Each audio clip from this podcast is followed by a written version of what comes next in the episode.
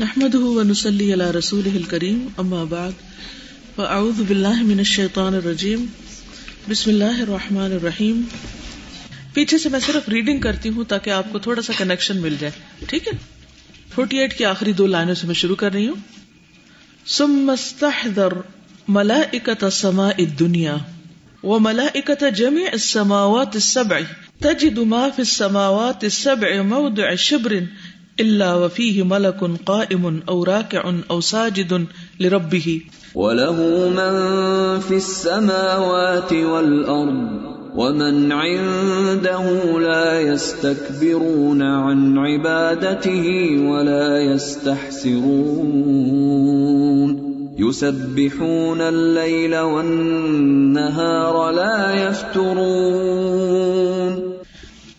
ثم استحضر جميع الملائكة الذين يطوفون بالبيت المعمور فوق السماء السابعة ولكثرتهم من طاف به منهم لا يعود إليه ثم استحضر ملائكة الجنة وخزنة النار وكثرتهم وعظمة خلقهم ثم استحضر جميع الملائكة المقربين والحافين حول العرش وجميع حملة العرش وانظر إلى عظمتهم وعظمة العرش الذي يحملون وعظمة التسبيح والتقديس الذي به يتلذذون.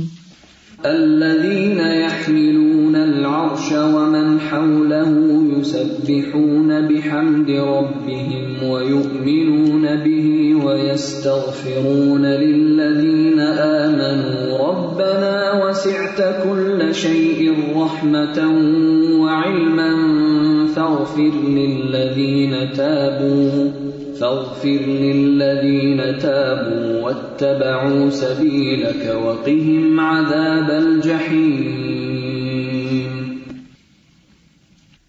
اور یہاں سے آج کا لیسن شروع ہو رہا ہے. والعرش اعظم المخلوقات واعلاها واوسعها. والعرش، اب ذرا ترجمہ کرنے کی کوشش کریں آپ لوگ.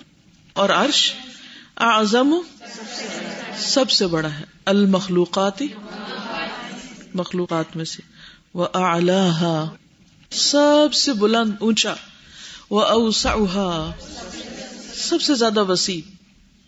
اس سے اونچی، اس سے بلند، اس سے بڑی، اس سے وسیع کوئی اور چیز نہیں.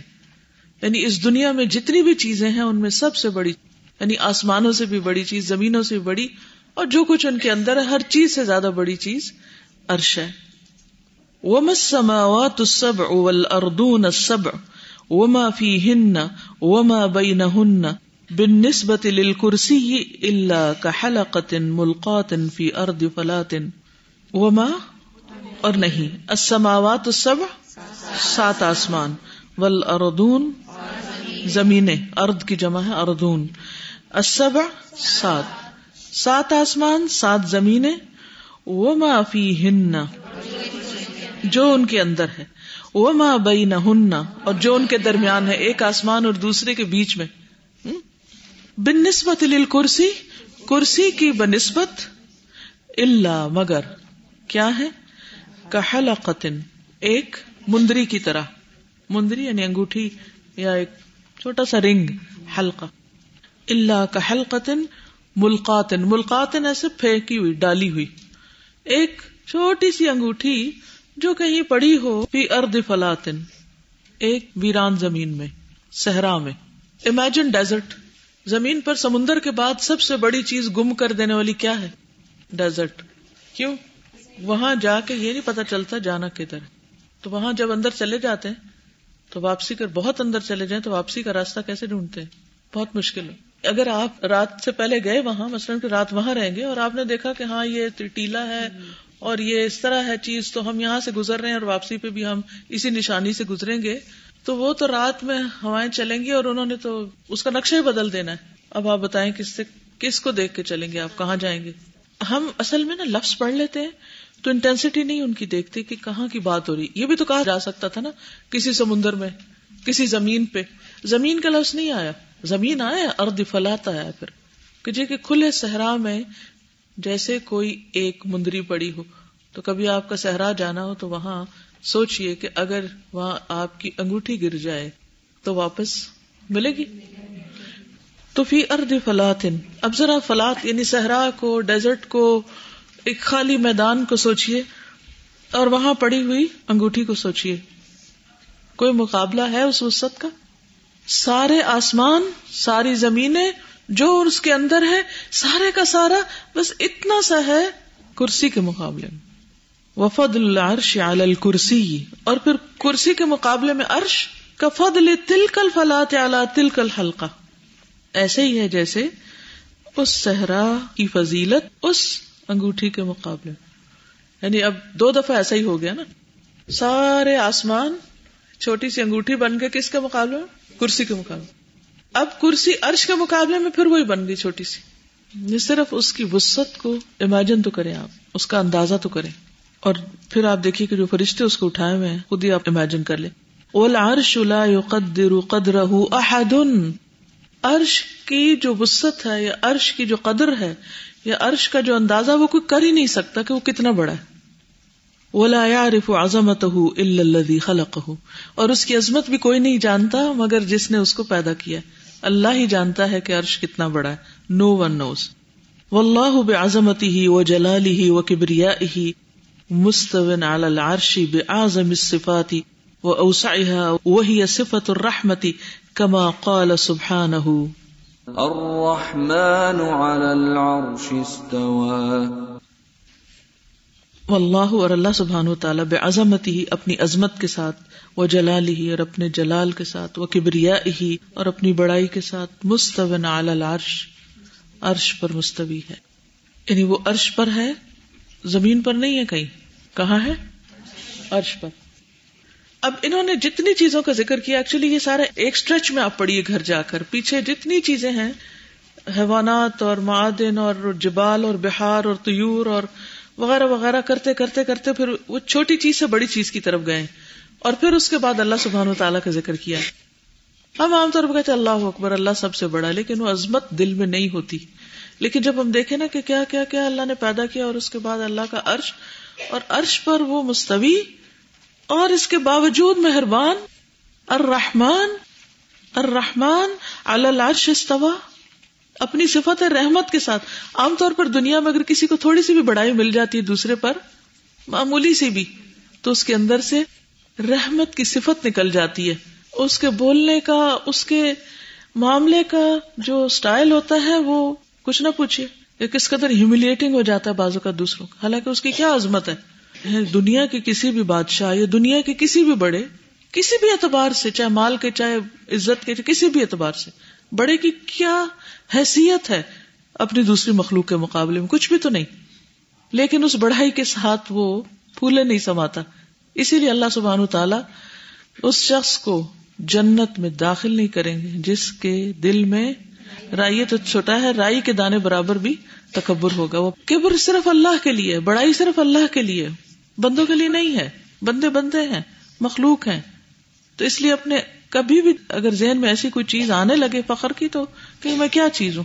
اچھا، ہم ہٹ کب ہوتے ہیں؟ جب ہم سمجھتے ہیں کہ ہم بڑی چیز ہیں تو لوگوں نے ہماری عزت نہیں کی، تو اس وقت کیا چیز آپ کو اطمینان دلائے گی کہ میں کیا ہوں، میں کیا ہوں، I'm nothing۔ اگر کسی نے کچھ کہہ بھی دیا، so what، I'm nothing۔ اور یہ ہمارے فائدے میں اللہ سبحانہ وتعالی نے ہمیں ہماری حیثیت کا احساس دلایا ہے، ورنہ ہم اس مصیبت سے نکل ہی نہیں پاتے کہ ہم رنج و غم کے بلا سے باہر نکلیں، کیونکہ ہماری انا کو ٹھوکریں لگی ہوئی ہوتی ہیں نا، تو بہت زیادہ دکھی ہوتی ہے پھر وہ۔ اللہ سبحانہ وتعالیٰ کی سب سے بہترین صفت جو ہے، جس سے قرآن مجید کا آغاز ہوتا ہے بسم اللہ الرحمن الرحیم، اس سے اللہ تعالیٰ نے اپنا ذکر فرمایا ہے عرش پر استوا کے ساتھ۔ وَإِذَا، اگلا پیراگراف میں پڑھوں گی، آپ ترجمہ کریں گے۔ وَإِذَا، اور جب، عرفنا، ہم نے جان لیا، انا، بے شک، عظمت العرش، عرش کی عظمت، فی مقابلی، مقابلے میں، ان کمپیرزن ود، عظمت اللہ، اللہ کی عظمت کے، کذرتی، ذرے کی طرح ہے، بالنسبت للجبل، پہاڑ کے مقابلے میں۔ یعنی جب ہمیں یہ پتہ چل گیا کہ عرش اللہ کے مقابلے میں ذرہ بھی نہیں ہے، یعنی کہ اس کی عظمت کے مقابلے میں، علمنا، تو ہم نے جان لیا، انا، بے شک، خالقہ، کیونکہ انا کی وجہ سے، خالق، کریٹر، ہذا الکونی، اس کائنات کا، و فاطرہ پیدا کرنے والا، ھذا العالم اس سارے عالم کا، جہان کا، هو اللہ وہ اللہ ہے، العظیم عظمت والا، الذی لا اعظم بڑا، منہ اس سے۔ جب ہمیں یہ پتہ چل جائے کہ اللہ کی عظمت یہ ہے، اس کائنات کا خالق اور اس دنیا کا پیدا کرنے والا وہ اللہ ہے، العظیم جس سے بڑا کوئی نہیں، الکبیر الذی لا اکبر منہ جس سے بڑا کوئی نہیں، القوی قوت والا، الذی وہ جو لا اقوا منہ کوئی اس سے زیادہ قوت والا ہے ہی نہیں، الغنی بے نیاز غنا والا، الذی وہ جو لا اغنا منہ کوئی اس سے زیادہ غنی ہے ہی نہیں، لا الہ الا ہوا رب العرش العظیم کوئی نہیں الہ مگر وہی ہے جو رب ہے عرش عظیم کا۔ فاعظم الطاعات سب سے عظیم اطاعت، یعنی اللہ کی اطاعت میں سے سب سے بڑی اطاعت کیا ہے؟ معرفت اللہ، اللہ کی پہچان۔ جس نے یہ اللہ کو نہیں پہچانا اس نے کچھ بھی نہیں کیا۔ سبحانہ و عبادتہ اور اس کی عبادت، وحدہ لا شریک لہ جو ایک ہے اس کا کوئی شریک نہیں، وحسن الظن بہ اور اس کے ساتھ حسن ظن، اللہ کے بارے میں اچھا گمان رکھنا کہ اللہ میرے ساتھ اچھا ہی کرے گا، اللہ نے جو میرے ساتھ کیا اچھا ہی کیا، ہر حال میں راضی رہنا۔ کما قال سبحانہ جیسے کہ اللہ سبحانہ تعالیٰ نے فرمایا، فَعَلَمْ أَنَّهُ لَا إِلَٰهَ إِلَّا اللَّهُ بس جان لو بے شک نہیں کوئی الہ مگر اللہ، وَاسْتَغْفِرْ لِذَنْبِكَ وَلِلْمُؤْمِنِينَ وَالْمُؤْمِنَاتِ اور بخشش مانگیے اپنے قصور کی اور مومن مردوں اور عورتوں کے، وَاللَّهُ يَعْلَمُ مُتَقَلَّبَكُمْ وَمَثْوَاكُمْ اور اللہ جانتا ہے تمہارے پلٹ جانے کی جگہ اور تمہارا ٹھکانہ۔ فَاعْلَمْ أَنَّهُ لَا إِلَٰهَ إِلَّا اللَّهُ وَاسْتَغْفِرْ لِذَنْبِكَ وَلِلْمُؤْمِنِينَ وَالْمُؤْمِنَاتِ وَاللَّهُ يَعْلَمُ مُتَقَلَّبَكُمْ وَمَثْوَاكُمْ۔ وَأَعْظَمُ الْمَعَاصِي الْجَهْلُ بِاللَّهِ عَزَّ وَجَلَّ، أَعْظَم سب سے بڑا، المعاصی گناہ، سب سے بڑا قصور، سب سے بڑا گناہ کیا ہے؟ الجہل، لا علمی، جہالت، کس کے بارے میں؟ باللہ عز وجل، اللہ عز وجل کے بارے میں لا علمی، نہ جاننا سب سے بڑا گناہ ہے۔ وسوء الظن بہ اور اس کے ساتھ برا گمان رکھنا، یہ سب سے بڑا گناہ ہے۔ فالمسیء بہ الظن بس برا کرنے والا اس کے ساتھ گمان کو، یعنی وہ جو اللہ کے ساتھ گمان کو برا رکھتا ہے، قد ظن بہ تحقیق وہ گمان کرتا ہے اس کے بارے میں، خلاف کمالہ المقدس اس کی تقدیس کے کمال کے خلاف، یعنی اللہ سبحانہ و تعالی کی جو پاکیزگی ہے اور جو اس کی اس کا تقدس ہے، اس کا جو کمال ہے، اس کے خلاف جاتا ہے ایسا شخص۔ اس نے سمجھا ہی نہیں، جانا ہی نہیں، اسی لیے تو اللہ کے بارے میں مس انڈرسٹینڈنگ کر رہا ہے۔ آپ کب بہت ہرٹ ہوتے ہیں؟ جب لوگ آپ کو مس انڈرسٹینڈ کرتے ہیں ہوتے ہیں؟ مثلا آپ نے کسی کو وہ بات نہیں کہی ہوتی یا وہ مقصد یا مطلب نہیں ہوتا آپ کا جو لوگ آپ کی بات سے نکال لیتے، تو پھر آپ کو کتنی تکلیف ہوتی ہے کہ میں نے تو یہ کہا ہی نہیں تھا۔ جیسے حضرت عائشہ کے بارے میں باتیں کی جا رہی تھی سارے شہر میں اور ان کو پتہ ہی نہیں تھا کہ کیا ہو رہا ہے۔ تو جب لوگ اللہ سبحانہ تعالیٰ کے بارے میں لا علمی میں فتوے دے رہے ہوتے ہیں اور باتیں کر رہے ہوتے ہیں اور پھر کوئی ذرا سی تکلیف پہنچے تو کہہ رہے ہوتے ہیں میرے ساتھ ایسا کیوں کیا اللہ نے۔ ابھی آپ نے جو بچوں کی بات کی، آج یہ سیشن تھا ہمارا اسکول میں with grade four and five boys eight to ten years old, اور اس میں um, یہی آج کا لیسن تھا کہ اللہ تعالیٰ کی recognition, and when I compared with the galaxy کہ گیلیکسی میں کتنی اسٹارز ہیں، کتنی بڑی گیلیکسی ہے اور اللہ تعالیٰ اس سب کو کنٹرول کر رہے۔ دے ور میسمرائزڈ، دے ور جسٹ کوائٹ، سے گنگ ہو گئے کہ اللہ تعالیٰ اتنے بڑے ہیں۔ اور پھر میں ان کو واپس لے کے آئی ارتھ میں، میں نے کہا اس ارتھ میں پاکستان ہے، اس میں ہم ادھر اسلام آباد ہے، ادھر ایک بلڈنگ ہے، اس میں اس کمرے میں ہم بیٹھے ہیں اور اللہ ہماری باتیں سن رہے ہیں۔ اینڈ uh, مجھے آپ کی بات ابھی تک نہیں بھولتے، آپ نے کہا you have to tell this to children تاکہ ان کا عقیدہ uh, صحیح ہو اللہ تعالیٰ کے بارے میں۔ اور الحمدللہ I think with small age we should start this. کیونکہ ہم بچوں کو یہ تو کہتے رہتے ہیں اللہ تعالیٰ بہت بڑے ہیں. بھائی کتنے بڑے ہیں, کوئی ان کی سمجھ میں تو آئے, کوئی کانسیپٹ تو ہو. اور جب وہ اللہ کی بڑائی دل میں بیٹھتی نہیں نا, تو نہ ہی پھر اللہ کا ڈر بیٹھتا ہے, نہ ہی اللہ کی محبت آتی ہے, اور نہ ہی اللہ تعالیٰ سے وہ گمان اچھا ہوتا ہے. اب مثلاً آپ تھوڑی دیر کے لیے سوچیں, وَلِلَّهِ الْمَثَلُ الْأَعْلَىٰ, یعنی اللہ کے لیے کوئی مثال نہیں, لیکن عام ایک بات کو سمجھنے کے لیے اگر آپ کو یہ پتا ہو کہ آپ کی دوستی کسی ایسے شخص سے جو دنیا کا امیر ترین انسان ہے اور وہ آپ سے محبت بھی کرتا ہے, بس شرط یہ ہے کہ آپ کو ٹرسٹ کرنا ہوگا کہ ہاں واقعی وہ آپ سے محبت کرتا ہے اور وہ بڑا مہربان بھی ہے, اور جب آپ پکاریں وہ فوراً سن لیتا ہے اور وہ دیتا بھی ہے, کوئی اس کو دینے سے روک سکتا بھی نہیں. وہ سب سے زیادہ طاقتور ہے, القوی لا اقوی منہ, اور ہم اس کو کچھ بھی نہیں دیتے پھر بھی وہ ہمیں دیتا رہتا ہے.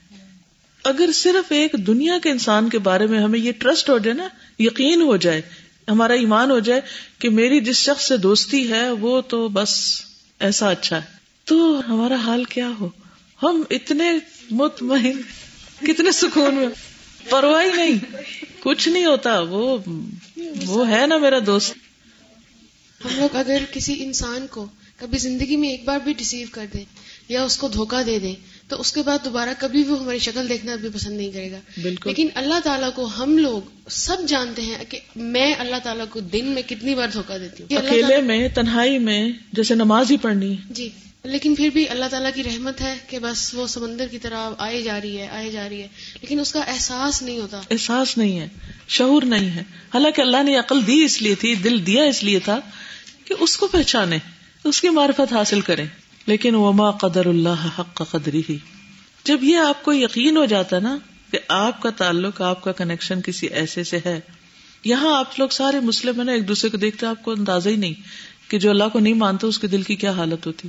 جب میں کسی ایسے ملک میں ہوتی ہوں جہاں آس پاس نان مسلمز بھی ہوتے ہیں, تو میں ہمیشہ سوچتی ہوتی کہ اس وقت میں تو اللہ کے بارے میں سوچ رہی ہوں, یہ کس کے بارے میں سوچ رہا ہوگا. میں تو اس لیے مطمئن ہوں کہ سب ٹھیک ہو جائے گا کیونکہ اللہ ہے نا, یہ بےچارہ کیا کر رہا ہوگا. تو میں سوچتی ہوں کہ ہو سکتا ہے یہ کسی انسان پر ڈپینڈ کرے, تو میں کہتی ہوں اس غریب کے پاس کیا ہے. تو وہ ایک دل کے اندر ایک ایسی اتنا شکر آتا ہے کہ اللہ تو نے اپنی پہچان دے دی, تو نے ایمان دے دیا. ایمان جو ہے سب سے نافع غذا ہے قلب کے لیے, سب سے نافع. جتنا جتنا ایمان اور یقین ہوگا اتنا اتنا آپ کے اندر ایک سکون آتا جائے گا, اور وہ سکون صرف خوشی کے موقع پر نہیں, غم اور تکلیف کے موقع پر بھی ہوگا کہ اگر اللہ کا یہ فیصلہ ہے تو یہ سب سے اچھا فیصلہ ہے, اسی میں میری خیر ہے, اسی میں میری بھلائی ہے, جو اس نے دیا وہ بھی میرے حق میں اچھا, اور جو اس نے نہیں دیا وہ بھی بڑا اچھا کیا, اور جو دے کے لے لیا وہ بھی بہت اچھا کیا, اس کا ہر فیصلہ اچھا ہے. میں اپنے حق میں اتنی مہربان نہیں ہوں جتنا میرا رب میرے لیے بہتر سوچ سکتا, میری عقل کہاں کہ میں ایسا سوچ سکتا. السلام علیکم. سادہ چلیں, ہمیں تو تھوڑا بہت جو اللہ تعالیٰ کے بارے میں پتا ہے ہم لوگ جانتے ہیں, جب ہم سے لوگوں کو دیکھتے ہیں کہ انہیں پتا ہی نہیں ہے کہ کوئی رب ہے, تو ان لوگوں کی بے خبری پر کتنی تکلیف ہوتی ہے کہ ان لوگوں کے ساتھ کیا ہو رہا ہے یہ جانتے ہی نہیں ہے. ایسے میں ماما نے کسی سے سوال کیا کہ ایسے ہم لوگ ٹاک کر رہے تھے بیٹھے, تو اس بچی نے کہا اللہ, رب, خدا, ایسے اس نے تین چار نام لے دیے کہ ہمارے جو اللہ ہے یا اس کائنات کو جو چلانے والا ہے وہ اتنے ہیں, تو اس کی بے خبری کی کیا کیفیت ہوگی, اور ہم لوگوں سے اس بارے میں کیا پوچھا جائے گا کہ ہم لوگوں نے اپنے ارد گرد والوں کو کیا بتایا اس بارے میں. ایون مسلمز کے اندر دیکھیے کتنی پہچان ہے, ہم اپنا ہی حال, کسی کو کیا کہنا ہے, اپنا ہی دیکھ لیں, ہمیں کتنی پہچان ہے. اسی وجہ سے ہماری زندگیوں میں پریشانیاں اور کرب اور تکلیف. کچھ عرصہ پہلے نا میں مذہب کی طرف نہیں آئی تھی, تو میں عمرہ کرنے گئی تھی, تو میرا دل بالکل پلٹ گیا, لیکن میں جب واپس انگلینڈ گئی نا, میں اب اتنی ایموشنل ہو جاتی نا ہر وقت, کیونکہ میں نے خود فیل کیا ہے کہ ایک بندے کا دل کیسے الٹ سکتا ہے اور خدا کیسے, اللہ کیسے کرتا ہے. تو جب آپ کے اندر اتنا خوف آ جاتا ہے نا کہ اتنی ریئل بن جاتی ہے. پھر میں واپس انگلینڈ گئی نا, تو مجھے ایسا لگ رہا تھا کہ میں مردوں کے ارد گرد پھر رہی ہوں نا, کہ لوگ چلتے پھرتے ہیں لیکن وہ اندر سے ختم ہے, ان کے دل بالکل مردہ ہے. تو اس چیز سے آپ کو احساس ہوتا ہے کہ یہ لوگ کتنے افسوس ہوتا ہے, افسوس ہوتا ہے کہ ان کو وہ روشنی نہیں ملی, اور میں کتنی لکی ہوں کہ میں بھی ایسا ایک مردہ تھی لیکن اللہ نے مجھے زندگی دی. بالکل قرآن مجید میں آتا نا, وہ من کان میتا فاحییناہ وجعلنا له نورا یمشی بہ فی الناس, یہ نور العلم ہوتا ہے جو انسان کی ساری سوچ بدل دیتا ہے. وہ رہتا لوگوں میں ہے لیکن اس کا کنیکشن کہیں اور ہی ہوتا ہے, اس کی سوچیں کچھ اور ہی ہوتی ہیں. تازہ مجھے تو اپنی نااہلی کے اوپر ہو رہا ہے کہ اتنا عظیم رب, اور وہ اس کا تو حق یہ ہے کہ ہم اس کے بارے میں سوچیں اور اس کی عظمت کے اور اس کو وقت دیں, اور ہم ایسے کاموں میں لگے رہتے ہیں and we don't take out time کہ ہم اس کی عظمت کے بارے میں اور اس وہ کیا ہے yeah, اور ہم وقت نہیں نکالتے, اور ہم اس کے لیے وقت نہیں ہے, نماز کے لیے وقت نہیں ہے, عبادت کے لیے, کے لیے وقت اس, نہیں ہے. اور اس کی معرفت بھی مجھے لگ رہا ہے کہ جیسے اس کی طرف سے تحفہ ہے, ایک بہت بڑا میں ابھی دو چار دن کسی کے ہاں شام میں تھی تو وہ اپنی دادی کے بارے میں بتانے لگی کہ جب وہ فوت ہونے سے پہلے قومے میں گئی تو سورۃ الرحمن پڑھے جا رہی تھی, تو ہم ان کو بلاتے تھے کرتے تھے, ان کو کوئی ہوش ہی نہیں, وہ اپنی دنیا میں تھے, ان کو ایک لفظ ہمارا نہیں سن رہا تھا, اور وہ تلاوت کی جا رہی کہہ رہی کہتی اسی طرح پھر اس اسی حالت میں ان کی جان چلی گئی نا, کیونکہ حسن خاتمہ سب سے بڑی خوش قسمتی کی بات ہے. میں نے کہا ان کی کیا روٹین تھی, مجھے ان کے دن کا اسکیجول بتائیں, وہ کرتی کیا تھی, کیونکہ ایسے ہی لوگوں کے نا صراط الذین انعمت علیہم, انعام یافتہ تو وہ ہے نا جو ان کا موت کے وقت ان کا حال اچھا ہو, وہ اللہ کے ذکر میں قرآن پڑھتے ہوئے دنیا سے جائیں. وہ کہتی ہیں کہ پچھلی زندگی کی بھی بہت سی انہوں نے باتیں بتائیں, لیکن جو آخری زندگی تھی ان کی یعنی بڑھاپے میں, تو کہتی ہیں وہ چونکہ بزرگ تھی تو میری والدہ مجھے ان کے ساتھ سلاتی تھی کہ تم رات کا نا ان کے کمرے میں لیٹو, تو کہتی ہیں کہ وہ رات کو اکثر حصہ ان کا قیام میں گزرتا تھا, اور پھر اس کے بعد تو میں میں جب آنکھ کھلتی تو میں کہتی ہاں دادی سوتی نہیں, دادی سوتی نہیں, پھر میں ادھر منہ پلٹ لیتی, پھر سو جاتی, پھر میں تو صبح اسکول چلی جاتی اور وہ پھر اپنے تھوڑی دیر کے لیے آرام کرتی تھی, اور اس کے بعد وہ پھر اشراق کا ٹائم ہو جاتا, پھر ان کے پھر تلاوت کرتی, پھر اس کے بعد وہ مختلف لوگ ان کے پاس شاید آ جاتے, اور پھر کچھ جیسے گھر کا کام کاج ہوتا ہے نا تھوڑا بہت, چینی سبزی بنا دی کچھ اور کر دی, پھر اس کے بعد لوگ آگے ملنے کے لیے, پھر وہ خود چلی جاتی تھی کہ کوئی بیمار ہے, کوئی کسی کا کچھ ہے, یعنی سارا کچھ کر کرا کے اثر کے وقت شام تک واپس, اور پھر اس طرح کھانا وانا کھایا اور اس تھوڑا بہت گھر والوں سے بات چیت کی, اور اس کے بعد پھر رات ہوئی تو پھر اپنی عبادت میں لگ گئی. اور کہتی کہ بہت زیادہ قرآن مجید پڑھنے والی تھی, تو ان کا کہ جو ہم زندگی میں کریں گے وہی آخری وقت نصیب ہوگا نا, اگر ہمیں سورۃ الرحمن یاد ہی نہیں ہے تو ہم کیسے پڑھ سکتے ہیں اس وقت, سوچیے. تو کہتی کہ میں نے اتنا تجربہ کیا ہے کہ آخر تک ان کا حافظہ بہت اچھا. کہتی میں نے اس تجربے سے اپنے, میری امی ایک دن مجھے کہتی ہیں, وہ بچی کہتی ہیں, میری والدہ مجھے کہتی ہیں کہ بیٹا میرا حافظہ کمزور ہوتا جا رہا ہے. میں نے کہا امی آپ قرآن حفظ کرنا شروع کریں, دیکھیں دادی کا حافظہ کیسا تھا. تو کہتی میری امی نے حفظ کرنا شروع کر دیا. کہتی اس وقت سے جو ان کی میموری ریٹین ہوئی ہے اور اب تک وہ مینٹلی بہت ایکٹیو ہے, بہت الرٹ ہے, اور تھوڑا تھوڑا روز کا روز روز کا روز روز کا روز. ہم دن بھر کتنی باتیں کرتے ہیں لیکن تھوڑا سا وقت نہیں اپنے لیے نکالتے کہ ہم تھوڑا سا قرآن یاد کر لیں, یا جو یاد کیا اس کو ریوائز کر لیں. ٹائم ہی نہیں ہمارے پاس. کبھی ہم اپنا صحیح معنوں میں محاسبہ کریں کہ کہاں ہے ٹائم, پھر اگر نہیں ہے تو کیوں نہیں ہے, اس کی کیا وجہ ہے. اور جب قرآن مجید میں آتا فَإِذَا فَرَغْتَ فَانْصَبْ, فَإِذَا فَرَغْتَ, جب بال بچوں سے فارغ ہو گئے, جب زندگی کے سارے کاموں سے فارغ ہو گئے تو اب کیا کرو. ہم کہتے ہیں اب ریٹائرمنٹ کیے جا, آرام کرو. اللہ تعالیٰ کیا چاہتے ہیں, فَإِذَا فَرَغْتَ فَانْصَبْ, اور تھکاؤ, وَإِلَىٰ رَبِّكَ فَارْغَب. اب وقت آ گیا رب کی طرف رجوع کرنے کا. اب تو ویٹنگ روم میں بیٹھے ہوئے پتہ نہیں کس وقت فلائٹ اناؤنس ہو جاتی ہے. جو ہے آپ بلکیس ان کی شیئر کرنا چھوٹی سی چاہوں گی, کیونکہ وہ جب بھی بیٹھتی تھی دو منٹ کے لیے بھی تو وہ اللہ تعالیٰ کی باتیں اور اللہ کی عظمت کی باتیں, اور ہر وقت وہ یہی کہتی تھی کہ اگر میں جیسے بیٹی ہوئی ہے, تم ماں ہو, تم اللہ کو دیکھو, تم پہچانو, وہ ہر ایک کو کھلاتا ہے, وہ خود سوتا نہیں ہے, تو تم اپنے آپ کو اس پہ دیکھو. یہ اس طرح سے ہر ہر مومنٹ پہ نا.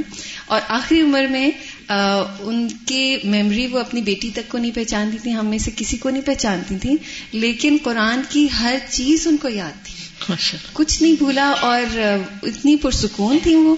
یعنی میں سوچتی تھی کہ اگر میرے ارد گرد بالکل ان نون لوگ ہوں جن کو میں نہ پہچانوں تو میں کتنی پریشان ہوں, لیکن وہ ہر ایک سے اسی طرح ہر وقت. جس کا دل رب کے ساتھ لگا ہے اسے پریشان ہونے کی ضرورت ہی نہیں ہوتی, وہ تنہائی میں بھی تنہا نہیں ہوتا, وہ ہر چیز کو انجوائے کر رہا ہوتا ہے. وہ اس رب کی تخلیق دیکھتا ہے تو اس کو دیکھ کے خوش ہو رہا ہوتا ہے, وہ کسی بھی حال میں ہوتا ہے. جب لوگوں کے رویے دیکھتا تو بھی مطمئن ہوتا ہے کہ یہ نہ سمجھ ہے, چلے تھوڑا سا اور پڑھ لیتے ہیں. لیکن جو منافق ہوتے ہیں وہ اللہ کے بارے میں برے گمان کرتے ہیں, وَظَنَّ بِهِ اور اس نے گمان کیا اس کے بارے میں ما يناقض جو اپوزٹ ہے ما يناقض اسماءه وصفاته جو اس کی اسماء اور صفات کے منافی ہے فَأَيُّ ضَلَالٍ وَجَهْلٍ وَسُوءٍ فَوْقَ هَذَا تو کون سی گمراہی اور جہالت اور برائی اس سے بڑھ کے ہوگی، اس سے بڑی اور کون سی خرابی ہوگی، برائی ہوگی کہ انسان اپنے رب کو ہی نہ پہچانے۔ وَلِهَذَا تَوَعَدَ اللَّهُ اللہ نے دھمکی دی ہے سبحانہ وتعالی کن کو، ہاؤلائی ان لوگوں کو، بما لم يتوعد به غیرهم جیسی دھمکی ان کے علاوہ کسی کو بھی نہیں دی۔ اللہ کے بارے میں برا گمان رکھنے والوں کے بارے میں جتنی سخت بات اللہ سبحانہ وتعالی نے کی ہے کسی اور کے بارے میں نہیں کی۔ کون ہے وہ؟ الظانین باللہ ظن السوء جو اللہ کے بارے میں برے گمان رکھتے ہیں۔ علیہم دائرۃ السوء ان پر بری گردش ہے نمبر ایک، وغضب اللہ علیہم ان پر اللہ کا غضب ہے نمبر دو، نمبر تین ولعنہم اور اس نے ان پہ لعنت کی ہے، وعد لہم جہنم اور نمبر چار ان کے لیے جہنم تیار کر کے رکھی ہے، وساءت مصیرا اور وہ بہت بدترین جگہ ہے۔ وَيُعَذِّبَ الْمُنَافِقِينَ وَالْمُنَافِقَاتِ وَالْمُشْرِكِينَ وَالْمُشْرِكَاتِ الظَّانِّينَ بِاللَّهِ ظَنَّ السَّوْءِ عَلَيْهِمْ دَائِرَةُ السَّوْءِ وَغَضِبَ اللَّهُ عَلَيْهِمْ وَلَعَنَهُمْ وَأَعَدَّ لَهُمْ جَهَنَّمَ وَأَعَدَّ لَهُمْ جَهَنَّمَ وَسَاءَتْ مَصِيرًا۔ وقال ابراہیم لقومه ابراہیم علیہ السلام نے اپنی قوم سے کہا ماذا تعبدون تم کن کی عبادت کر رہے ہو، ائفکا آلہۃ دون اللہ تریدون من گھڑت الہوں کی اللہ کو چھوڑ کے تم عبادت کرنا چاہتے ہو، فما ظنکم برب العالمین رب العالمین کے بارے میں تمہارا گمان کیا ہے، تمہارا یقین کیا، تمہارا عقیدہ کیا، اس کو کیا سمجھتے ہو، اس کو چھوڑ کے اوروں کی عبادت کر رہے ہو۔ ماذا تعبدون ائفکا آلہۃ دون اللہ تریدون فما ظنکم برب العالمین۔ اللہ کے سوا انسان جس کسی کو بھی الہ بنا لیتا ہے نا، یا جس پر بھی وہ ڈپینڈ کرنے لگتا ہے، یا جس پر بھی وہ رلائے کرتا ہے، یہ کوئی بھی اللہ کی صفت کسی بندے کو دے دیتا ہے کہ یہ میرا رازق ہے، یا یہ میرے لیے کافی ہو جائے گا، یا بس یہ ہے میری زندگی میں تو بس کوئی مسئلہ ہی نہیں، تو یہی تو پھر شرک ہو جاتا ہے نا۔ تو یہ اس وقت ہوتا ہے جب انسان کا رب العالمین کے بارے میں گمان درست نہیں ہوتا، وہ یہ سمجھتا اللہ نے تو کرنا نہیں، جا کے اولاد کہیں اور سے مانگو، اسی لیے لوگ مزاروں پہ جاتے ہیں نا، ورنہ کیا مقصد ہے۔ اَيْ فَمَا ظَنُّكُمْ بِرَبِّكُمْ یعنی تمہارا کیا گمان ہے اپنے رب کے بارے میں، اَن يُجَازِيَكُمْ بِهِ اِذَا لَقِيتُمُوهُ کہ وہ تمہیں کیا جزا دے گا جب تم اس سے ملو گے، وَقَدْ عَبَدْتُمْ مَعَهُ غَيْرَهُ جبکہ تم اس کے علاوہ اوروں کی عبادت کرتے رہے، وَمَا ظَنَنْتُمْ بِهِ حَتَّى عَبَدْتُمْ مَعَهُ غَيْرَهُ اور تم کیا سمجھتے اس کے بارے میں حتیٰ کہ تم اس کے ساتھ اوروں کی عبادت کرتے رہے۔ وما ظننتم بأسمائه وصفاته وربوبيته من النقص حتى أحوجكم ذلك إلى عبادة غيره کہ تمہارا اللہ کے نام و صفات اور ربوبیت کے بارے میں کیا گمان تھا، یعنی کہ اس میں کیا کمی تھی، یہاں تک کہ حتیٰ کہ تمہیں اس کے سوا اوروں کی ضرورت پڑ گئی، یعنی اوروں کی عبادت کے پیچھے تم لگ گئے۔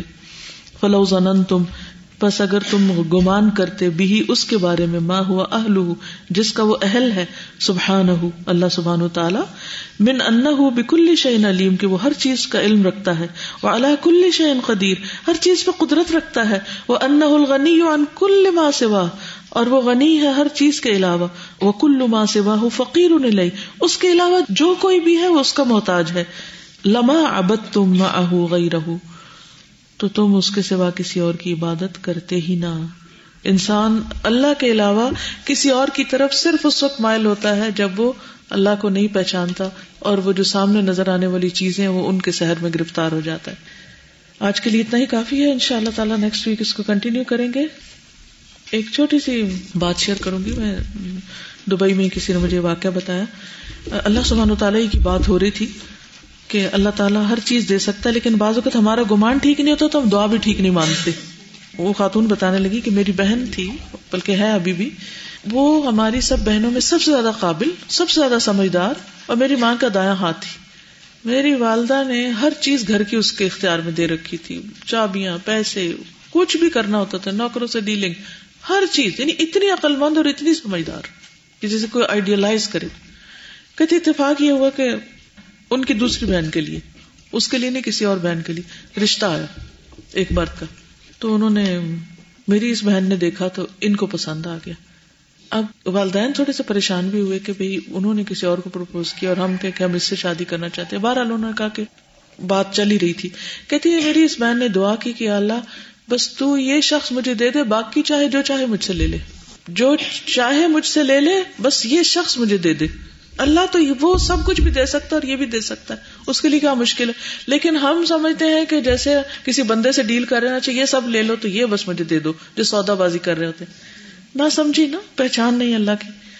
کہتے ہیں کہ وہ بہرحال ہوگی شادی، لیکن اس دن سے جو اس کا دماغ خراب ہوا اور وہ پاگل ہو گئی، عقل چلی گئی اس کی، وہ جو سب سے عقل مند تھی، عقل میں خرابی آ گئی۔ کہتی شادی والے دن بھی اس کو جیسے کوئی صحیح طرح ہوش نہیں تھا، اور پھر کہتی کہ بالکل پاگلوں جیسی حرکتیں ہوتی تھی، جہاں بیٹھتی تھی وہ اس لڑکے کا نام لیتی رہتی تھی، وہ آ گیا، وہ آئے گا، وہ ابھی آئے گا، وہ گھر میں ہو، کہیں بھی ہو، تو سارے لوگ دیکھ کے پریشان ہوتے تھے کہ اس کو کیا ہے۔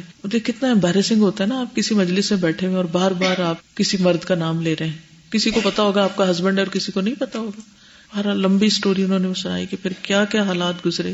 کہتی کہ وہ بندہ اتنا پھر تنگ آیا، اس نے اور شادی کر لی، اس کو بھی اسی گھر میں لا کے رکھا، اس سے اس کی اور حالت خراب ہو گئی۔ اور کہتی کہ بلکہ پچھلے دنوں جب میں کراچی گئی تھی پچھلے سال، تو میں ملی بھی تھی اس خاتون سے، کہتی آپ نے دیکھا تھا کہ اس کا حال کیا تھا۔ اب ہوتا کیا، کوئی شادی ہو، کچھ ہزارہ خاندان میں انوائٹ تو سب بہنوں کو کرتے ہیں، کہتے ہیں ہم سب کے لیے اتنی امبیرسمنٹ ہوتی ہے کہ وہ وہاں پر جیسے شادی ہے، اسٹیج پہ بیٹھے ہیں سب لوگ، وہاں چلی جائیں گی، وہاں اسی قسم کی باتیں کریں گی، اس سے کر، اس سے، دیکھنے میں انتہائی خوبصورت، سب دیکھ کے کوئی نہ پہچانے کہ ان کے دماغ کو کوئی خلل ہے، لیکن آج تک وہ کسی چیز کو انجوائے کر ہی نہیں سکی، اس بندے کو بھی نہیں جس کی اس نے دعا کی تھی۔ تو یہ اللہ کی پہچان اور اللہ سے دعا کا بھی سلیقہ اور طریقہ، یہ بھی انتہائی ضروری ہے کہ ہمیں پتہ ہو کہ ہم نے کیا مانگنا ہے اور کیسے مانگنا ہے۔ تو جہالت جو ہے وہ سب سے بڑا عذاب ہے بندے کے لیے، چاہے وہ کسی بظاہر خوبصورت نظر آنے والی چیز کی محبت میں مبتلا ہونا، یا چاہے وہ کوئی ایسا قدم اٹھانا کہ جو ہم سمجھ رہے ہو کہ ہمارے لیے بڑا فائدہ مند ہے لیکن اللہ کو پتا ہے، یا اس کو مانگنا یا اس کی طلب رکھنا، ان سب چیزوں کے بارے میں انسان کو علم حاصل کرنا چاہیے، کیا مانگے، کیسے مانگے، کتنا مانگے، کیا طریقہ ہو۔ اور نبی صلی اللہ علیہ وسلم کی سیرت ہمارے سامنے ہے، جو جو کچھ انہوں نے مانگا، ان کی دعاؤں پہ غور کریں۔ اسی کتاب کے شروع میں آپ پڑھ چکے ہیں کہ کوئی شخص پل صراط کراس نہیں کر سکتا جب تک تین باتیں نہ کہے، یا تین باتوں پر اس کو یقین نہ ہو، اور وہ کیا ہے، رضیت باللہ ربا و بالاسلام دینا و بمحمد النبی۔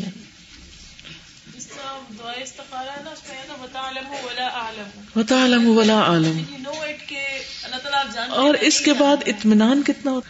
ایک اور بات استخارہ کے بارے میں کہ ہم سمجھتے ہیں کہ استخارہ اس وقت کریں جب ہم نے ڈیسائیڈ نہیں کیا، ڈیسائیڈ ہو چکا تھا، ٹکٹ بھی ہو چکی، سب کچھ بکنگ وغیرہ۔ تو میں نے صبح کے وقت نفل پڑے تو استخارے کے، میں نے کہا کہ اللہ میں نے فیصلہ تو کر لیا لیکن میں پھر آپ سے ہی دعا کرتی ہوں۔ اچھا وہ جب میں نے دعا کر لی اس کے بعد مجھے خبر ملی، آپ یقین کریں کہ اتنا سکون، حالانکہ میں تڑپ رہی تھی کہ بس کل سے آج پہنچوں، فوراً بھاگ کے آ جاؤں، لیکن بالکل مطمئن۔ لیکن جب یہ ہوا تو میں نے کہا بہت ہی اچھا۔ اچھا اس میں میں پھر نا سارا دن غور کرتی ہوں، جب میری مرضی کا کام نہیں ہوتا میں غور کرتی ہوں کیا کیا میرے فائدے ہوئے ہیں نا، یعنی ایک چیز میں نے کھوئی ہے لیکن مجھے ملا کیا کیا، میں اس پہ چلی جاتی۔ کل اتفاق سے شام کو، پچھلی دفعہ جب میں دبئی میں تھی تو کسی نے مجھ سے کہا تھا آپ ہمارے گھر میں درس دیں گی، اس دفعہ جب میں گئی تو ان کے گھر میں کوئی ٹرمائٹ کی ٹریٹمنٹ ہو رہی تھی، درس نہیں ہو سکا۔ اچھا جب میں نے، چونکہ وہ لوکل سے وہیں کے تو ان کی جو کمیونٹی وہ عربی جانتی، تو میں نے سوچا میں جاؤں گی تو میں درس کیا کروں گی، میں نے کہا کہ میں نے فقہ القلوب کروں گی، میں اسی کے کچھ پیجز نا ان کے ساتھ پڑھوں گی، اور کچھ عربی کچھ انگلش ملا جلا کے، تو اللہ کی پہچان کی کچھ باتیں رہیں۔ اچھا بہرحال میں کہیں کام سے کھڑی تھی تو ان کا فون آ گیا اچانک، اللہ کو خود بیمار تھی کہ کہاں ہیں آپ، اگر دوپہر کا کھانا یہاں کھا لیں، ان کا بھی کوئی پلان نہیں تھا، وہ کہتے ہیں میری طبیعت خراب تھی، صبح سے میں لیٹی ہوئی تھی تو پھر مجھے ایسے خیال آیا چلو پوچھ لیتی ہوں، میں نے کہا ہم قریب ہی ہیں یہاں, اتفاق سے میں بھی وہ قریبی ایریا میں تھی, ہم آ جاتے ہیں, ہم وہاں گئے. اچھا خیر اور بہت ساری باتیں تو جو ہوئی اس میں ایک ایک حیران کن چیزیں تھی, وقت کے ساتھ ساتھ شیئر کروں گی. تو ان کے گھر ان کی بھابھی بھی آئی ہوئی تھی, بہن بھی تھی اور لوگ بھی تھے. تو کہتی ہیں اچھا آپ آئی پیڈ یوز کرتی ہیں؟ میں نے کہا ہاں بالکل کرتی ہوں. کہتے ہیں آپ کو پتا ہے کہ کتنی کتابیں آ چکی ہیں اس میں؟ میں نے کہا ہاں ایک پورا باغ ہے نا, اور میں نے کافی کتابیں ڈاؤن لوڈ بھی کی ہوئی ہیں. تو میں نے کہا اب اتنا اچھا ہو گیا نا کہ اگر آپ کے پاس وہ ہے تو سمجھو پورا ایک مکتبہ ہے نا آپ کے ساتھ, آپ کہیں بھی ٹریول کریں تو آپ کو پریپریشن میں مشکل نہیں ہوتی, جو آپ نے لیکچر دینا ہے کچھ پڑھنا ہے تو اس میں سے نکالیں اور اپنا پڑھنا شروع کر دیں. تو کہتی ہے کہ کون کون سی سائٹس, ایسے ہم شیئر کرنے لگے کون سی سائٹ کیا چیز کیا. پھر کہتی ہیں کہ بس گوگل پہ جاؤ اور عربی کا پریس کر کے تو اس میں اگر ہم دیکھیں. تو میں نے کہا کہ کیا فقہ القلوب ہے اس پر؟ تو کہنے لگی کہ ہاں ہے اس پر. میں نے کہا اچھا مجھے جلدی سے نکال کے دیں وہ کدھر ہے. کہنے لگی کہ اچھا چلے. تو انہوں نے آئی پیڈ منگوایا, ان کے گھر میں تھا, انہوں نے گھر میں کسی کو بھیجا, آئی پیڈ آیا, اس پر انہوں نے فقہ القلوب نکالا, پوری کتاب انٹرنیٹ پہ پی ڈی ایف میں فری پڑی. اللہ اکبر. جی مجھے تو نہیں پتا تھا, آپ اندازہ نہیں کر سکتے میری خوشی کی کیا انتہا. اچھا میں نے اسے کھولا, میں نے تو پڑھنا شروع کر دیا. میں نے کہا جتنے بھی لوگ ہو چلے ہم پڑھتے ہیں. اس سے میں حیران ہو گئی اللہ نیتیں کیسے پوری کرتا ہے. وہ پریشان تھی کہ گھر میں کام ہو رہا ہے, میری نیت رہ گئی, اور میں یہ تھی کہ اگر جاؤں گی ان کے گھر تو میں یہ پڑھاؤں گی.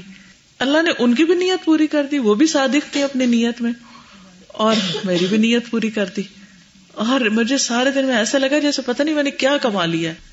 اور سب سے بڑی بات یہ کہ اب کسی کو بھی بتانے میں اتنی آسانی کی کتاب نیٹ پہ پی ڈی ایف میں موجود ہے, نکالو. اگر آپ عربی میں گوگل عربی میں کریں نا تو لکھے تحمیل کتاب موضوعات فقہ القلوب یا فقہ القلوب ہی کر لیں. تحمیل کا مطلب ہوتا ہے ڈاؤن لوڈ, تحمیل فقہ القلوب, اور وہ کتاب آ جائے گی اسی وقت. آپ پی ڈی ایف سیکنڈ یا تھرڈ لنک آتا ہے, اس کو کلک کریں وہ ساری ڈاؤن لوڈ ہو جائے گی, اور ایسے ہی کھلنا شروع, اس کے اوپر یہی تصویر بنی ہوئی ہے.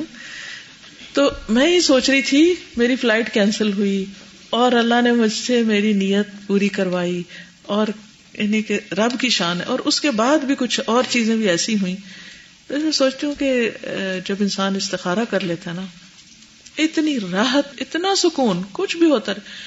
پھر آپ بیٹھے ہوئے ہیں, ایون ایور ایئرپورٹ پہ بھی چلے گئے ہیں, جیسے جاتے ہیں نا تو تھوڑی سیکھ ہوتی ہے, کہیں لیٹ نہ ہو جاؤں, کہیں فلائٹ نکل نہ جائے, کہیں کوئی میری سیٹ اور نہ لے جائے. کئی دفعہ ایسے بھی پاکستان میں تو بہت ہوتا ہے, آپ جا کے وہاں بیٹھے ہوئے اور آپ کو پتہ چلتا ہے کہ جی تو آپ لیٹ ہیں, تو اس میں تسلی سے بیٹھے ہوئے ہیں. اگر نہیں ہوا تو جو اللہ کو منظور. ایک تو جنرلی ہوتا ہے نا, اٹھے ہیں یہاں سے وہاں گئے ہیں, وہ تو ایک نارمل کام ہو رہے ہوتے ہیں, اور ایک ہوتے ہیں بگ ڈیسیژنز. شادی کرنی ہے, سفر کرنا ہے, کوئی اور کام کرنا ہے جس میں ایک بڑا رسک انوالو ہے, آپ کنفیوز ہیں کروں کہ نہ کروں. اس میں اگر آپ اپنے اوپر ڈیپینڈ کر کے کوئی فیصلہ کر لیتے ہیں نا تو پھر آپ بڑی پریشان رہتے ہیں. لیکن جب استخارہ کیا ہوتا ہے نا تو پھر آپ اللہ کے فیصلے پر یقین کر لیتے کہ بس میرا رب میرے لیے بہتر سوچے. میں آنے سے پہلے ایئر فورس میں اپلائی کیا تھا, میں نے استخارہ کر کے تین چار دفعہ, مطلب جانے سے پہلے بھی کیا. میں آئی ایس ایس بی تک پہنچ گئی, وہاں سب موافق حالات لگ رہے تھے, جی سارے جی ٹی اوز خوش ہیں, سب خوش ہے. لیکن جب واپس لیٹر آیا تو نہیں ہوا میرا سلیکشن. تو اس وقت جو میرا دل تھا, جو عام ریئیکشن ہوتا ہے میرا باقی چیزوں میں, وہ نہیں تھا, بالکل اسٹیٹ کھڑی ہوئی تھی میں. اچھا بس تھوڑے سے ایک دو ٹیر آنسو آئے, کیونکہ وہ ایک دم بہت محنت کی تھی میں نے اس میں. لیکن پھر اس کے بعد میں یہاں آئی, کیونکہ میرا دل میں تھا خیال کہ میں نے کرنا ہے کورس, لیکن جب اب میں یہاں آئی تو مجھے لگتا ہے اچھا ہی ہوا میں نے. الحمد للہ.